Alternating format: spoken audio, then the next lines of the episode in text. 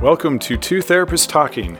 The hope for this podcast is to talk about important issues related to couples and individuals who are struggling in their lives with many different issues. I'm David Thompson, a marriage and family therapist. And I'm Sherie Christensen, marriage and family therapist. Please join us as we explore these issues together, and we hope you will learn and be enlightened along the way. Come find us at twotherapisttalking.com. If you like what you're hearing, please get on and rate us and subscribe to the podcast. Hi, and welcome back to Two Therapists Talking. I'm David. And I'm Sherie. And today we want to talk about something that is really important to both of us and mm-hmm. to most of our listeners. There's yeah. always so much to talk about. However, Sherie has done a wonderful job, and of late, even focusing on this subject. And so we thought that it would be a really good one for our podcast. The subject is trauma. Dun, dun. Trauma, just saying the word almost gives you a reaction, right? Well, we want to talk about what trauma is. Do you have it? And what does it mean if you do? Yeah. We want to really expand your understanding on this subject and get you feeling like you really know what it is, eventually, what to do with it. Trauma, we have a definition that we like, although it's simple. Technically speaking, trauma is any deeply distressing or disturbing experience. Yeah. Little dictionary definition, very like quick and simple to to say, but then there's so many effects of that, right? That can be a physically traumatic event, that can be emotionally traumatic. Right. right. In fact, there's another definition that we both like. According to the American Psychological Association, trauma is an emotional response to a terrible event like an accident, rape, or natural disaster. However, a person may experience trauma as a response to any event they find physically or emotionally threatening or harmful. Yeah. And when you think of that definition, there is a lot that happens yes. in our lives that, by definition, would be considered trauma or traumatic. Mm-hmm. Not that you needed to hear that from us, right? Right. Yes. Yeah, I have a lot of times clients will have just these little things that happen in childhood or, you know, with someone that they dated or, you know, just things that aren't, you know, a huge long term, you know, I was sexually abused for eight years or, you know, things like that. But maybe it's someone who, maybe a situation with one of their parents where they were, they felt really abandoned or felt really put down in that moment. And their parents normally pretty decent, but Right. In that moment, it was really hard. Or a bullying situation at school that may have been a one time thing that they just go back to and think about, and it was really hard for them in that moment. There's so many different things that can be traumatizing to us. Right. And I, I often hear that unless it's a really big, major thing like that, you couldn't possibly have trauma. Mm-hmm. And that is one of the things we want you to see differently. Yes. There's a lot more traumatic things happening than we maybe think because it's not a big event. It's not a rape, for example, or a car accident or the death of someone close to you that was unexpected. It doesn't have to be that. If you think about just being a child, you'll have traumatic events that you remember that not necessarily you think that they were traumatic, but you remember things happening that were a big deal at the time and you mm-hmm. still think about them. Yes. Yeah. And by definition, that's what trauma is it's something that was disturbing enough that it's impacted your life. And mm-hmm. I have memories like that. I know Sherie does, and yeah. you do too. And so trauma trauma can be a lot bigger than we tend to think and that's one of the things we want you to really consider yeah it's more of a it's more of a common thing and there's nothing wrong with that there's nothing wrong with that which is another really important point we hope to make is that you're not weird or abnormal yeah, that you've experienced trauma or that these dysfunctional or that these traumatic things continue to impact you. Mm. One thing I I like to say is that you're not reacting abnormally. Yes. You're acting normally to an abnormal situation. Yes. So it's not that you're crazy or that if you were more mature or more experienced or mm-hmm. more something, you would be handling whatever is happening completely differently. Yeah. In my experience, that's not the case at all. It's a big deal that's happened, and you are doing the best you can, and you're actually going through a very normal reaction to whatever this thing was. Mm hmm. Yeah. That's I say that all the time too. You're having a normal reaction to your experiences. And it's experience that is abnormal. And you don't have to feel crazy or weird or there's something wrong with you. And that's and that's big too. And one of the things we're going to talk about is everyone is different. Your dna is different. Your personality is different. Your life experiences is diff- are different. So you may experience something in a different way than someone else so something that is traumatizing for you may or may not feel traumatizing to someone else. Right. And we see that sometimes like in families where, you know, you have two siblings that were present for the same event, mm-hmm. right? You're raised in the same household and can come away with very different experiences, very different like one was traumatized by something and the other one wasn't. Right. And so that doesn't may- mean that the person who was traumatized, like, oh, wow, they're just kind of a mess and they should have gotten over it. It's not that big of a deal, clearly, because this other person wasn't traumatized by that event. It's what is going on for you and how your DNA, how your life experiences, how your personality, and what you made, the meaning that you made of the situation and how that affected you it's all how all of those things play into that trauma space. Yeah, and a lot of it is just the relationship you have with that person too. Mm-hmm. I mean, I mm-hmm. think about just my own family. My siblings will say something like, "I remember that differently."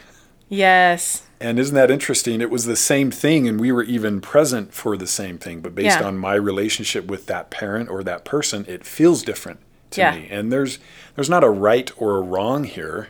Mm-hmm. We we tend to see things that way, but we want you to challenge yourself a little bit as you listen to trauma and what it is and how it shows up. And really, with this idea we've talked about in past episodes, the COAL approach, yes. complete acceptance without judgment. We want you to look at your situation and think about your life, your experiences, the trauma you've been through, how it's showing up, but all from a place of love, mm-hmm. all from a place of curiosity, yes, and, curiosity. and not anger not disappointment that you are or feeling shame. certain things, shame. Uh huh.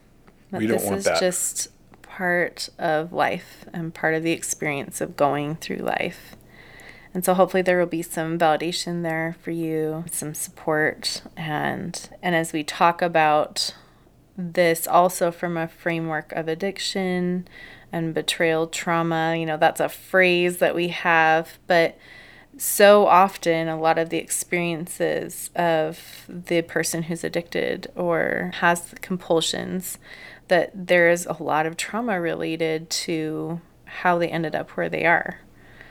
And so this isn't just, you know, an episode on okay, well let's, you know, look at that betrayed spouse and really focus on that like, you know, as an addicted spouse. Right everybody. Take a look at that too. This is an everybody thing, and this understanding trauma better is going to help you, but it's also going to help you to have so much more empathy, understanding, and love for the people around you. Right. Which again goes back to kind of one of our major themes around the importance of learning to love better.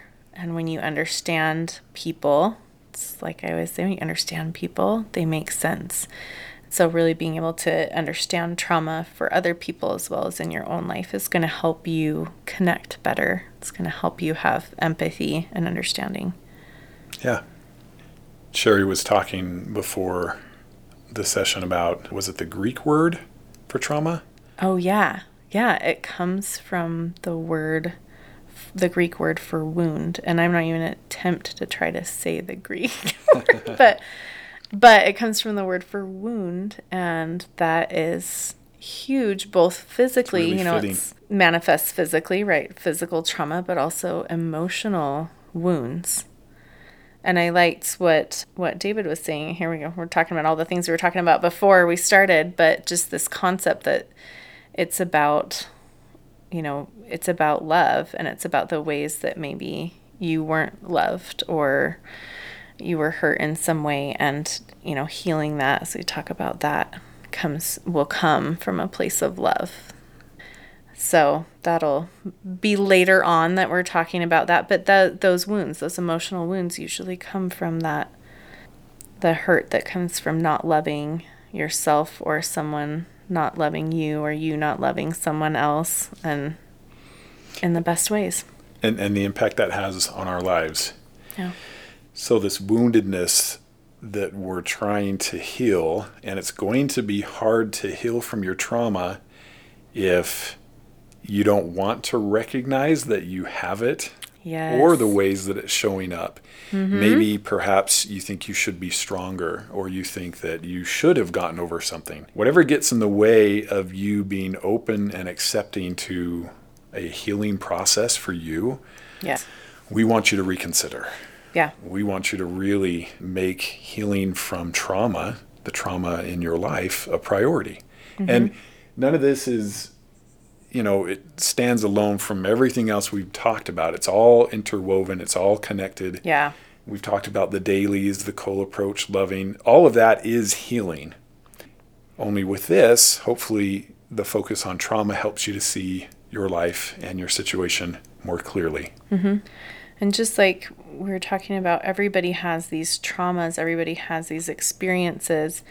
You, know, you might remember from the first episode, David talking about his experiences growing up and the trauma that comes as a result of being a child of divorce and some of the different relationship things that happen. And that's a traumatizing thing. We've all experienced trauma throughout our lives little big big T traumas, little T traumas, little things that hurt us, big things that hurt us, and it's a natural part of life.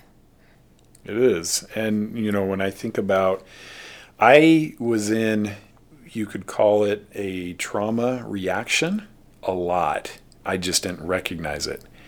And I think Growing up, growing up, yeah, mm-hmm. when we talk about what people who are in trauma need, if, if trauma is woundedness mm-hmm.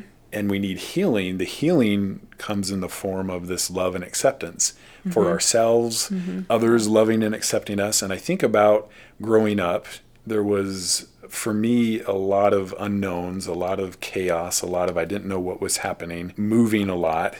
And one of my reactions, I have a lot of reactions. One of my reactions was to just isolate and withdraw and pull away, and nobody and really nothing is safe for me.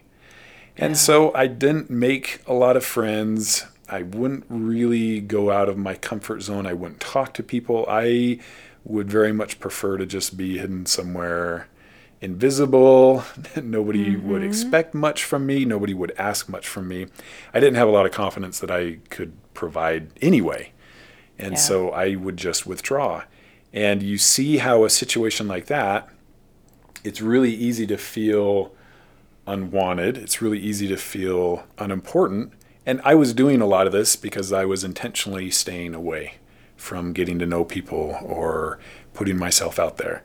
And looking when you go through some of these things too, you feel like, well, maybe nobody else understands. Nobody Right. else has been there. So, nobody would understand. Nobody nobody would yeah, care. Yeah, nobody would care. And then Which isn't true, more.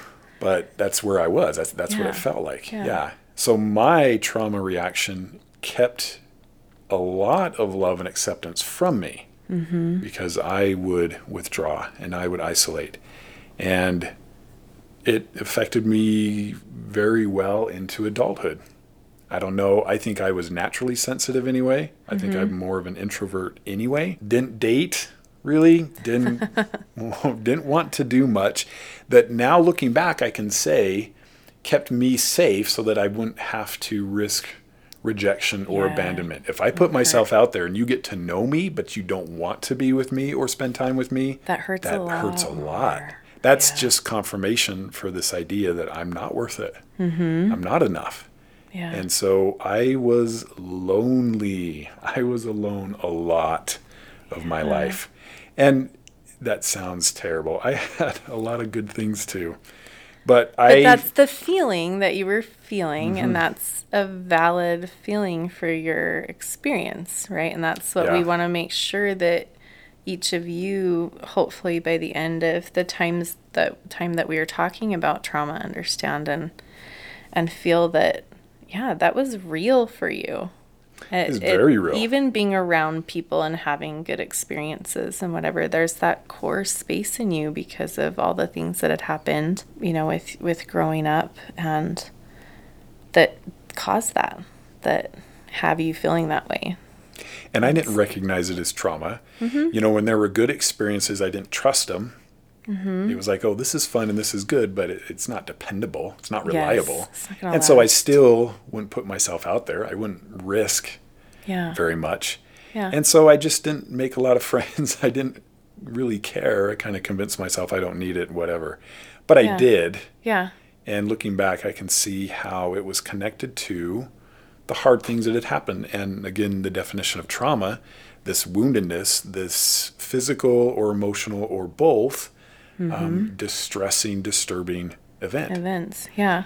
And it has shaped me tremendously. In fact, you know, when I think about it, the traumatic things in my life have shaped me more than anything else. Although I think love is catching up Yes. quick. there And you I, go. I want it to, and I'm hoping that it continues because I am a different person now because of the love and acceptance that has come since. And a lot of that is Yeah. me allowing that to come because I would not have allowed it growing up.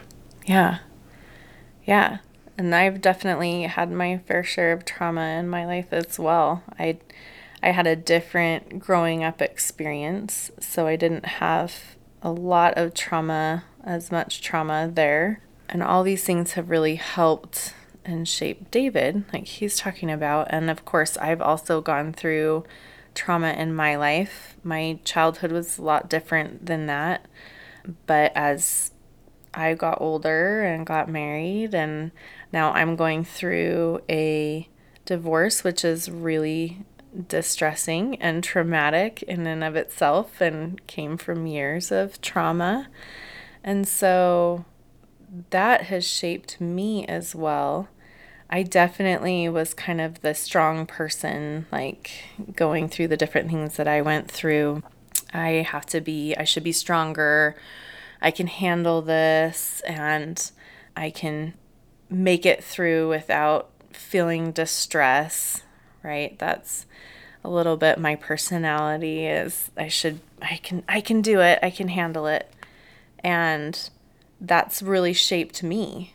And one of the things we're going to be talking about in how trauma manifests is it can manifest very physically when you're not fully processing and taking care of yourself and all of that and and that ended up being a really big thing for me in my life with the trauma that I experienced. I ended up with several chronic illnesses. I had had severe adrenal fatigue. I had I had chronic fatigue. I had thyroid issues. I had sleep dis- sleeping disorders, two of them. I mean, there was a lot that I experienced through trying to be strong enough to make it through and to push through.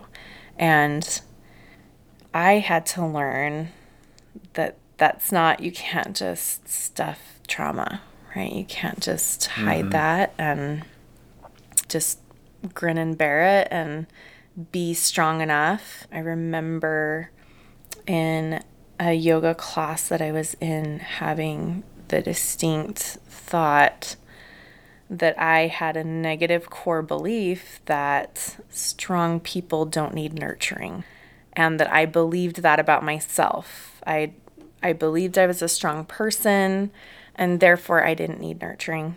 And so it was for me a big realization into, oh my goodness. How do I shift that in order to heal? Because I have all of this that I have to heal from. And so I was able to reframe that. And so my new mantra became strong people nurture. And in fact, even today, I'm wearing a little like stamped bracelet that I um, made for myself this weekend that says nurture you. That was that's another mantra that I've developed like nurture you. You heal, you know, you're responsible to heal and and take care of yourself and that is part of healing from trauma. It's that self, that loving yourself enough to take the time and the energy that you need to to move forward and to heal from the traumatic and distressing events that you have, whether those are big T traumas or whether those are little T traumas. It's important. And so, good realization. Yeah, we have these moments, and that, just like David said, like that has changed my life. And there's so many ways that I'm so grateful for the experiences that I've had. And, uh, you know, I talk with, you know, friends and family, and they're like, oh, you know, I'm so, like, this is hard. And like, I wouldn't trade this. Like, I can honestly say I wouldn't trade the experiences because of what they've made me, mm-hmm. what I've learned, and how I've grown. Just like David was saying, the trauma shapes your life. The things that you learn from that and the ways that you grow and progress are significant. But just like we were saying before, you have to recognize like this is what this is. And it's okay that I'm experiencing the things that I'm experiencing. Right. I love that because it's it's empowering.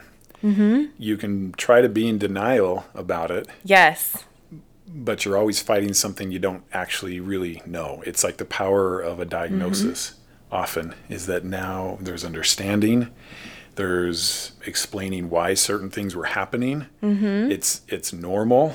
Yes. It can be very empowering. Yeah. Actually. Yes. Yeah. I remember when my one of my daughters was diagnosed after ten years of me taking her and like trying to figure things out, and she was finally diagnosed with autism high functioning autism and ADHD and anxiety, but that autism diagnosis was so huge. Yeah. It made everything make sense. Yeah. And then it was like, okay, well, now we know what to do to move forward and how to help her.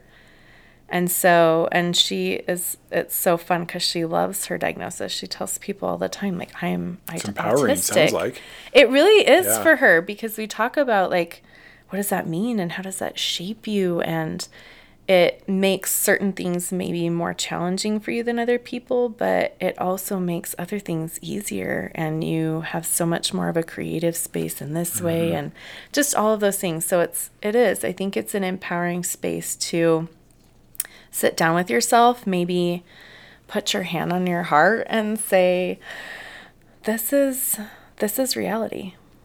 This is life. This is us moving forward. This is what I've been experiencing. And so I think that's it is. It's a really powerful thing. You can't heal, you can't move forward if you're not living in reality.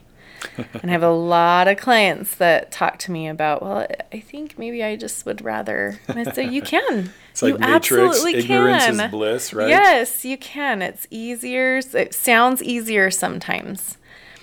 But, you know, if you're doing that, then you're always living life on the back end, like we talked about with doing your dailies and putting the energy and effort into that front end. If you're not living in reality and doing the things, confronting life as it comes to you, then you're always living on the back end of you're still dealing with it. That's, you know, you're still dealing with the effects of the trauma, but your ability to move forward is inhibited. Right.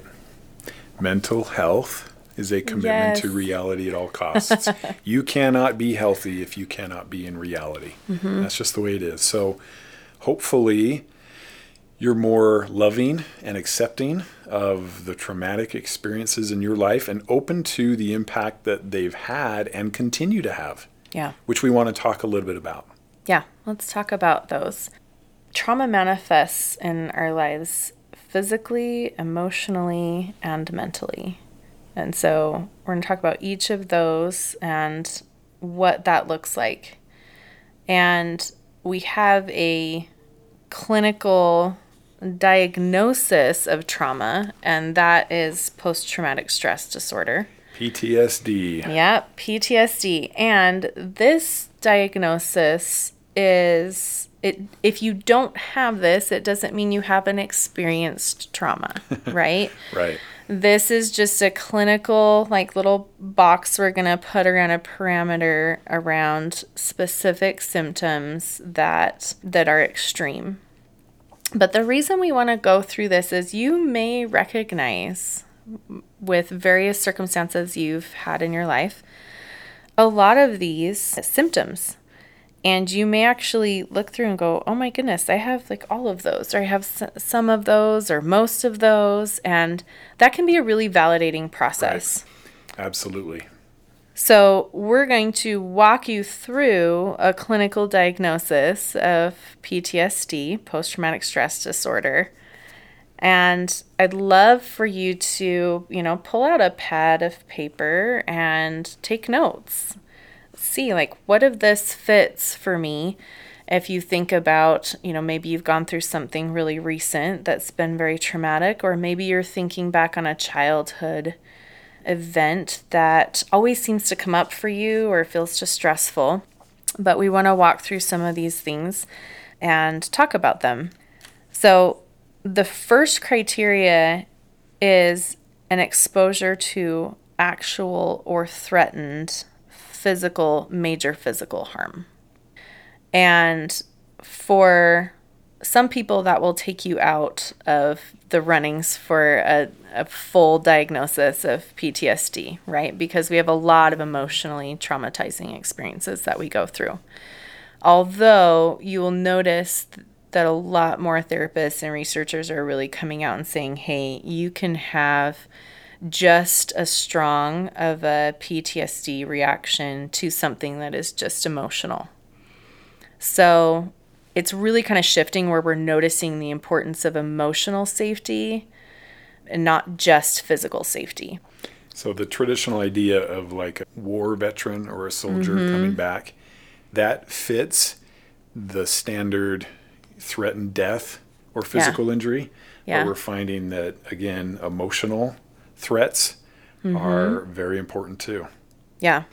So that first criteria is that actual or threatened death, serious injury, or sexual violence, either directly experiencing it, witnessing it as it happened to others, almost like the secondary trauma of learning that it happened to someone that's very close to you, or experiencing repeated or extreme exposure to adversive details of the traumatic event. For example, like police officers being repeatedly exposure eh, repeatedly exposed to details of abuse or responders collecting human remains, like those types of things where you're right. in that. And again, this is this deals with physical safety, but emotional safety is just as critical and we're really noticing that. So Right. And and just because this is a diagnosis that's recognized doesn't mean that there's not more coming mm-hmm. as we continue to do research and learn more. This is yes. just yeah. you know, something that was really obviously off or wrong mm-hmm. with certain people. Yeah. And now we're able to use that to learn more and find more. Yeah, we're noticing researchers are noticing, oh look, like people can have this exact the exact responses to emotional circumstances as well. Right. So don't necessarily just count yourself out if you're thinking, oh well, I had a very emotionally traumatic thing, but there wasn't like I wasn't didn't have a threat of death or something like that. Right. Because you'll find as we go through the rest of these symptoms, outside of that threat of death, these may sound unfortunately very personal yes. relatable so. Okay so pull out your little note taking and we'll go through these these next criteria. So the second one is the presence of one or more of the following five intrusive system, symptoms, excuse me, associated, I'll just say that again, one or more of the following intrusive symptoms associated with the traumatic events. And these would obviously then begin after the event occurred. So there's 5 of them, and you have to have one or more of these to Just qualify. one or more of the next five. Yeah. The first one is recurrent, involuntary, and intrusive distressing memories of the traumatic event. So, anytime that you might, that might come up, like you think about it. This was awful. This was hard. This experience was, you know, find yourself just thinking about it, maybe ruminating about it. I call them IUTs, Okay. intrusive, or intrusive unwanted thoughts. Aha. because you're going to find that they just sort of show up when you don't want them to. So Mm-hmm. you're doing the dishes. Let's say, for example, there was betrayal. You're doing the dishes and you think about it. You think Yeah. about your spouse with that person. It just shows Mm-hmm. up out of nowhere. You didn't ask for it. You weren't trying to think about it. It forced its way in, and that's the intrusive, involuntary nature of that. Yeah. And then it pops up just occasionally or maybe repeatedly, just it's recurring. The second one is again recurrent, distressing dreams, and where that content or the feelings around it are related to the trauma. So, nightmares or other times when you like wake up and you just are feeling that major distress from something that reminded you of the traumatic event. Yep. The third is dissociative reactions or flashbacks, in which you feel or act as if the event is recurring, kind of like you're back in it. Mm-hmm. It can occur on a continuum where the most extreme expression is a complete loss of awareness of present surroundings. This is why that's dissociative at times. Yes. Doesn't have to be dissociative, but you just feel like you're back in it. Like either you just learned about it for the first time again, or you're right back. The threat feels just as real as discovery or when it happened. Yeah. And that can come, you know, in waves, right? You can have that experience where you seem to be fine and then all of a sudden you just feel everything coming back for you or something is reminding you all of a sudden you're like kind of seeing it in your mind Yep. again. Now remember, you just need one of these five. Yes. That's number three. Yeah. So if you've had recurrent intrusive thoughts, that's all you would need. If you have recurrent distressing dreams, that would be all you need. Dissociative reactions, it feels like you're back in the event. Mm-hmm. That's three. Yeah. And four is intense or prolonged psychological distress at exposure to either internal or external cues that symbolize or resemble part of that traumatic event. So, this is so, for example, I was reading a book on developing allergies as a response to trauma. And in that book, there's a story of a woman who was eating peaches and chatting with her son on the phone. And then she heard a gunshot sound, the phone went dead, and she's sitting there wanting to know what's going on. She can't get a hold of him. Half an hour later, he calls her back and so what's she thinking? She's thinking he's dead. He just got shot. I can't get a hold of him. She finally gets a hold of him, finds out, oh, it just just happened that a car that was driving by backfired at the same time that his phone died. And so there was no trauma, right? But she had experienced trauma. It for that half an hour, it was an extremely traumatic event. She couldn't reach him. She thought he died. And she was allergic to peaches from that day forward. She hmm. couldn't eat peaches. And so obviously having coming with a full-blown allergy as a result of something is more on the extreme end of that spectrum. But these types of distress that that was an external cue. Her body associated the peach with the trauma, and so she couldn't eat peaches anymore. Things like I've done healing work with people who were raped in a shower, they can't shower anymore. That's very traumatic. Or hearing running water hmm. is very traumatic. So these are maybe some external cues. I've had clients that have had betrayal trauma that were pregnant at the time and then they had a pregnancy later and had trauma reactions that came up as a result of that situation. Or, you know, maybe something else internally was going on for you and your body associates that with a trauma. And so you have psychological distress, that intense or long term distress, when you have some of those internal or external cues that your body is associating with the trauma. Yeah, and this is really similar to the last one, number five. This one is focused on psychological distress with cues, and the last one is physiological yes, distress with cues. So both of these often they they often come together, mm-hmm. and and you think of like, let's say your partner has been hiding pornography, for example. Mm-hmm. A really common cue would be that they are on their phone late, yeah, or they're on the computer, or anything like that. It could be you discovered that there was a relationship with someone else and mm-hmm. you knew or know where they had been. And so as you're shopping and driving around, you're passing mm-hmm. certain areas, and those are cues that become very distressing. Yes. Either psychologically or physically or both. And often it's both. Yeah. And you would only need one of these five that we've talked about for you to meet the criteria in right. this B section of PTSD. And so you see how easy it would be if there's legitimate trauma to probably meet most of these. Yes. Yeah. And oftentimes with betrayal trauma, a client will present with every single every one, one, of, these, of those. Yep. Maybe they might not have one, but yeah, all of those. Yes, thanks for pointing out the, the psychological and physiological. I think I read the wrong one as we were going through that.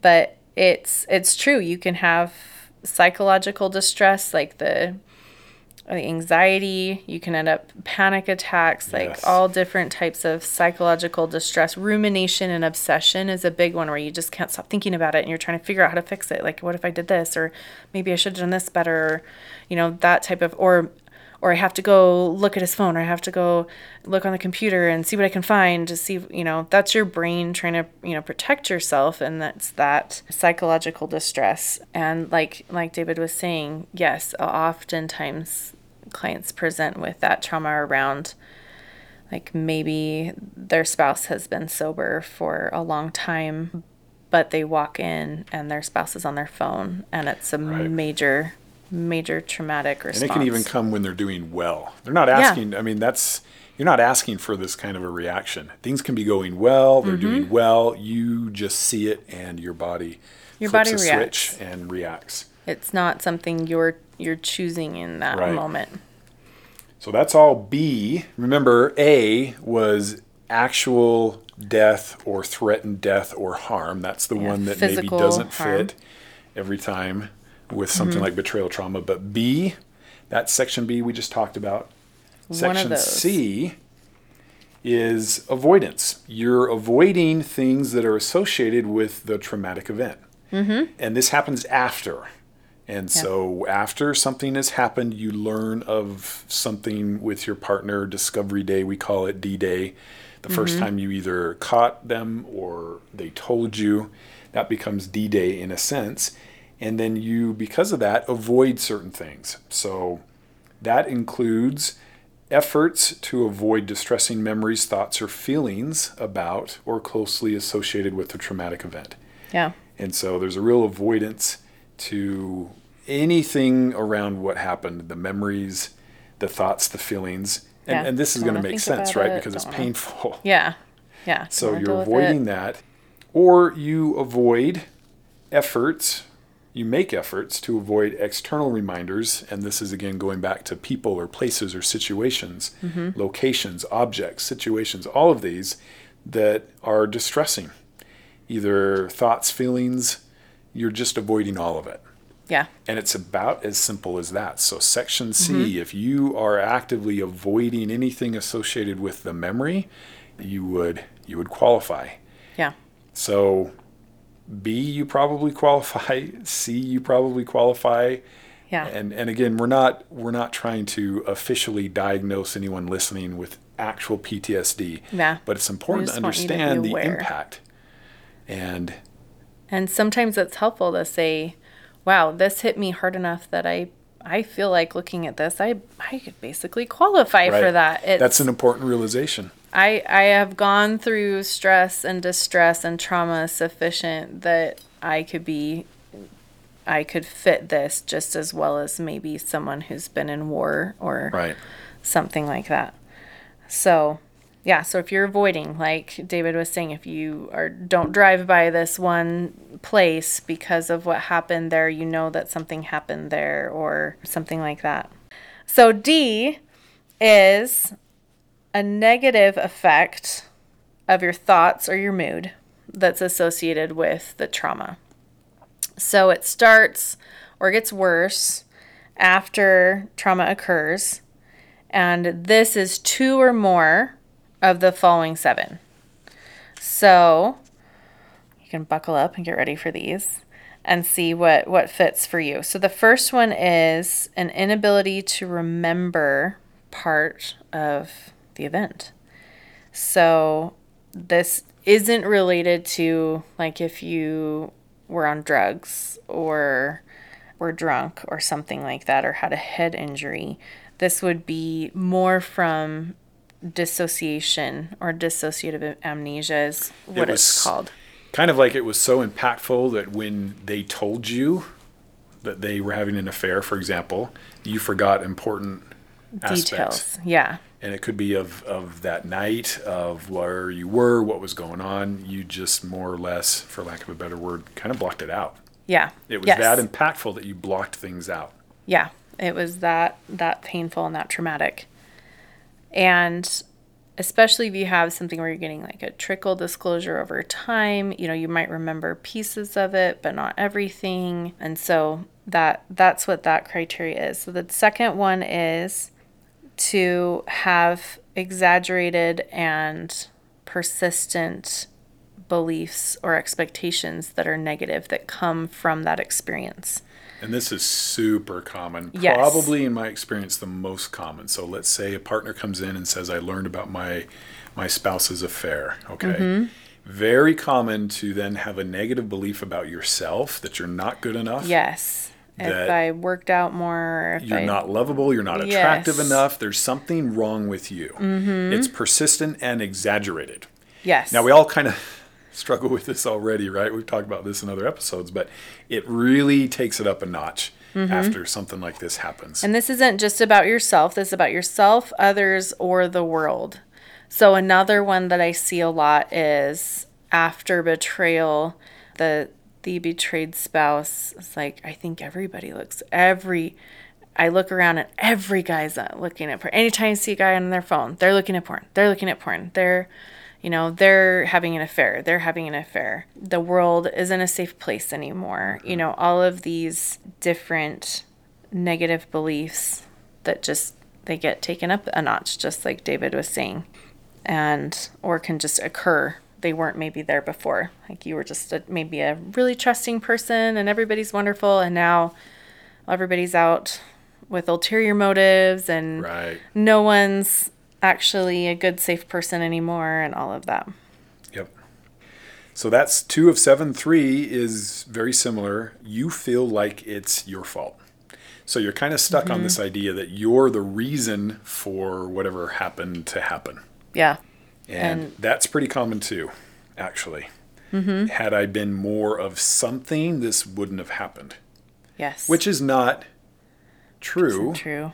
And so that's the distortion. That's as if you alone were responsible for whatever happened, which often their choices are responsible for what happened and not you. Yes. And that's an And important distinction. And it's the cause or the consequences of it, right? If this hadn't, if these consequences, like this is all my fault, if I had done something different, then maybe things would improve more quickly or get better faster, or, you know, that would be a, examples of consequences dis- that have been distorted. Okay, number four is uh, just a negative state long term. So whether that's fear or anger or guilt or shame or sadness. This is a huge one. This comes a lot. We see a lot of depression that comes mm-hmm. as, as a result People's trauma. feeling like their personalities have shifted and they're Yeah. not the same as they were before. They're just mm-hmm. sadder. They're just more withdrawn. Yeah, Yeah. things don't, mm, life isn't happy anymore. You can't get out of bed, those kinds of things. And that's actually the next one is it's very much depression. Number five is Mm-hmm. diminished interest or participation in significant activities, especially things that you like to do before. You just are no longer interested in family activities, anything like that. Could be hobbies, Yeah. Exercise. Um, things you did or- before that you just have lost interest in. Yeah. You just don't want to get out of bed sometimes. Yeah, I've had clients who's have dishes that are like molding in their sink because they just can't get up, can't do the things. They just have that such a negative emotional state that they can't move through. Yep. Feelings of detachment or estrangement from others is number six. And that's that isolated space. That's that feeling like there's almost like a wall between me and other people. Like I just can't seem to connect. I can't seem to make, you know, have that conversation or be close to someone or whatever. I just feel very detached and separate from them. Kind of like you just don't fit in anywhere. Hmm. Yeah. And then finally, number seven, and remember, you just need two or more of Yes. these seven. Number seven is an inability to just be happy and experience positive emotions like happiness, satisfaction, loving feelings. It feels like something's in the way of, of you experiencing those more positive things. And so all you would need is two of those seven we just read to resonate. And by the way, we should have said this earlier. You are welcome to pull up PTSD symptoms diagnosis on the internet and follow along because this is all in there. Yes. Just yes. occurs to us like you're hanging on our every word, but no, you can pull this up on Google and it would show you Yeah. The uh, DSM PTSD. But so you would just diagnostic criteria. So need two, of those seven. Two of those seven. That's Yeah. it, and that's the D negative thoughts and mood. Yeah. So as you go through, just to maybe clarify, as you go through each of these A, B, C, and D, you have to hit all of the A, B, C, and D. And then, of course, for each of those, we're saying, okay, for D, you only need two of seven. For B, you need one. Yeah, it's kind of this weird puzzle we have to Yeah. try to put together as therapists when we're diagnosing. Yes, yes. So let's talk about E then. E is a marked alteration in arousal. And okay, now we're gonna say that totally This differently. the wording is always really really clinical. yes. Let's let's say that again. Okay. It's really you're just super sensitive.